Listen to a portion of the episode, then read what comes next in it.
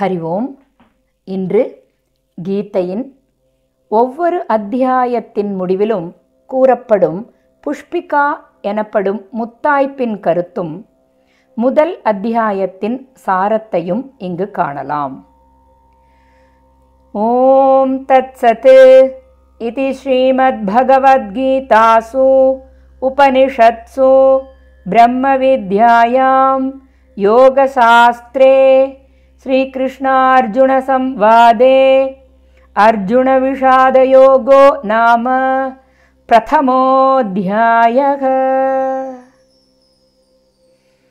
முதலில் வருகின்ற ஓம் தத் சத் என்ற மூன்று சொற்களும் சத் சித் ஆனந்தம் என்ற பவித்திரமான சொற்களாகும் பகவானது தொடர்பை நினைவுகூறுவதற்காகவும் ஜீவர்களுடைய நலனை காப்பதற்காகவும் சக்தி வாய்ந்த இந்த சொற்கள் உச்சரிக்கப்படுகின்றது.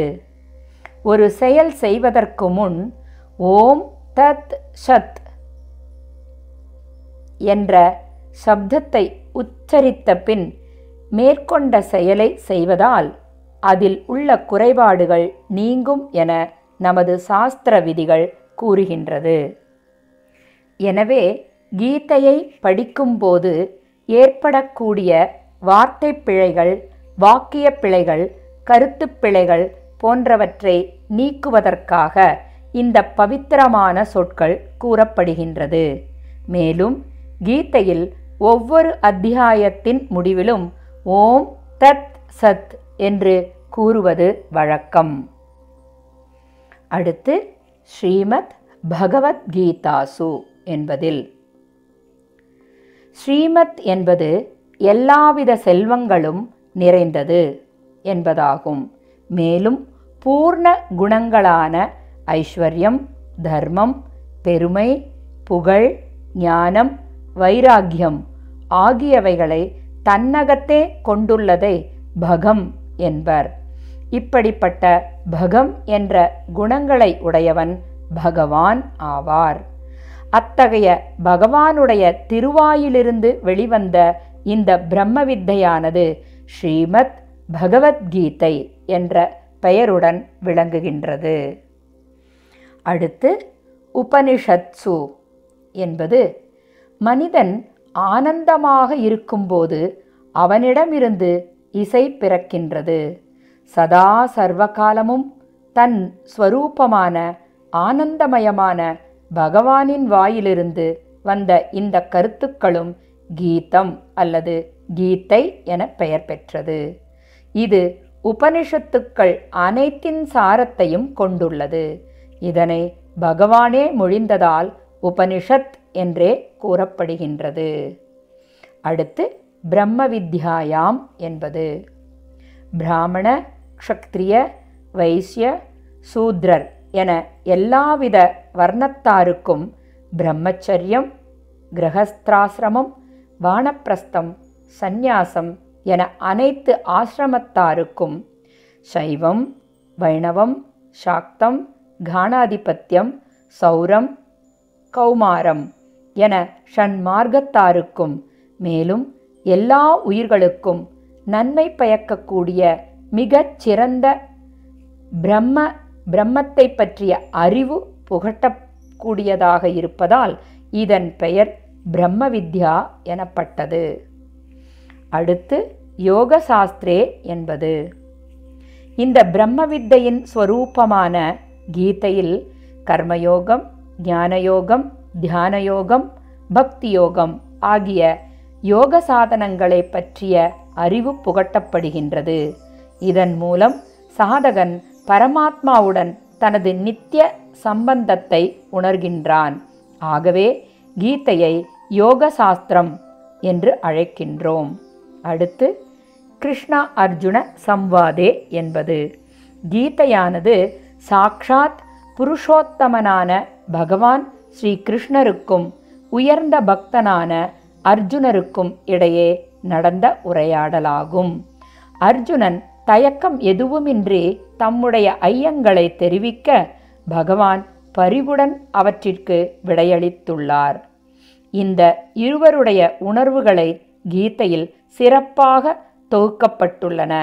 இக்காரணங்களால் இது ஸ்ரீ கிருஷ்ணா அர்ஜுன சம்வாதம் என்று அழைக்கப்படுகின்றது.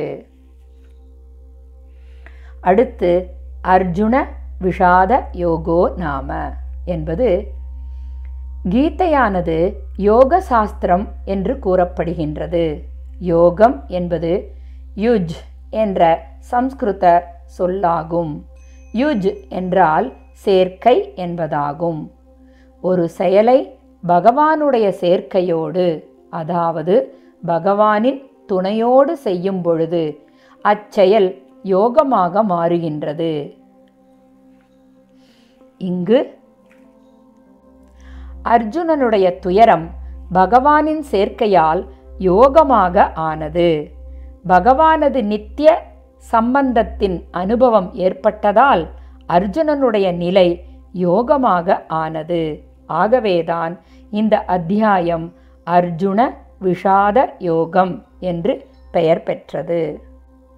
இவ்வாறு ஒவ்வொரு அத்தியாயத்தின் முடிவிலும் புஷ்பிகா எனப்படும் முத்தாய்ப்பு வைப்பதன் காரணம் சாதகன் ஓர் அத்தியாயத்தையாவது முறைப்படி மனனம் செய்து விசாரம் செய்தாலும் அந்த ஓர் அத்தியாயத்தினாலேயே அவன் உயர்வு பெற வேண்டும் என்பதற்காகவே ஒவ்வொரு அத்தியாயத்தின் முடிவிலும் கூறப்படுகின்றது.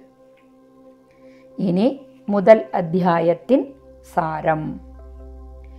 பகவத்கீதையின் முதல் அத்தியாயத்தின் முதல் ஸ்லோகம் சஞ்சயனிடம் திருதராஷ்டிரரின் கேள்வியாக துவங்கியது.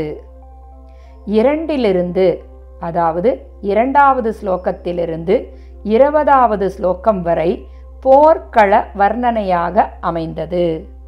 இரு படையிலும் உள்ள மாவீரர்கள் யார் யார் என்றும் யார் யார் சங்குகளை ஊதினார்கள் என்ற விவரங்களையும் கண்டோம். இருபத்தி ஒன்றாவது ஸ்லோகத்திலிருந்து இருபத்தி மூன்றாவது ஸ்லோகம் வரை அர்ஜுனன் தனக்கு தேரோட்டியாக இருந்த பகவானிடம் இரண்டு சேனைகளுக்கும் நடுவில் ரதத்தை நிறுத்த கட்டளை இடுதல். இருபத்தி நான்காவது ஸ்லோகமும் இருபத்தி ஐந்தாவது ஸ்லோகமும் பகவான் அர்ஜுனரின் கட்டளையை நிறைவேற்றுதல். இரண்டு சேனைக்கும் நடுவில் ரதத்தை நிறுத்துகின்றார் பகவான். இருபத்தி ஆறாவது ஸ்லோகத்திலிருந்து இருபத்தி எட்டாவது ஸ்லோகம் வரை அர்ஜுனன் மனதில் உறவினர்களைக் கண்டு ஏற்பட்ட முதல் பாவனையான ராகம் என்பது அதாவது பற்றுதல் என்ற பாவம் வர்ணிக்கப்பட்டது. இருபத்தி ஒன்பதாவது ஸ்லோகத்திலிருந்து முப்பத்தி ஒன்றாவது ஸ்லோகம் வரை அர்ஜுனன் மனதில் ஏற்படும் இரண்டாவது பாவனையான சோக்கக என்ற துயரம் வர்ணிக்கப்பட்டது.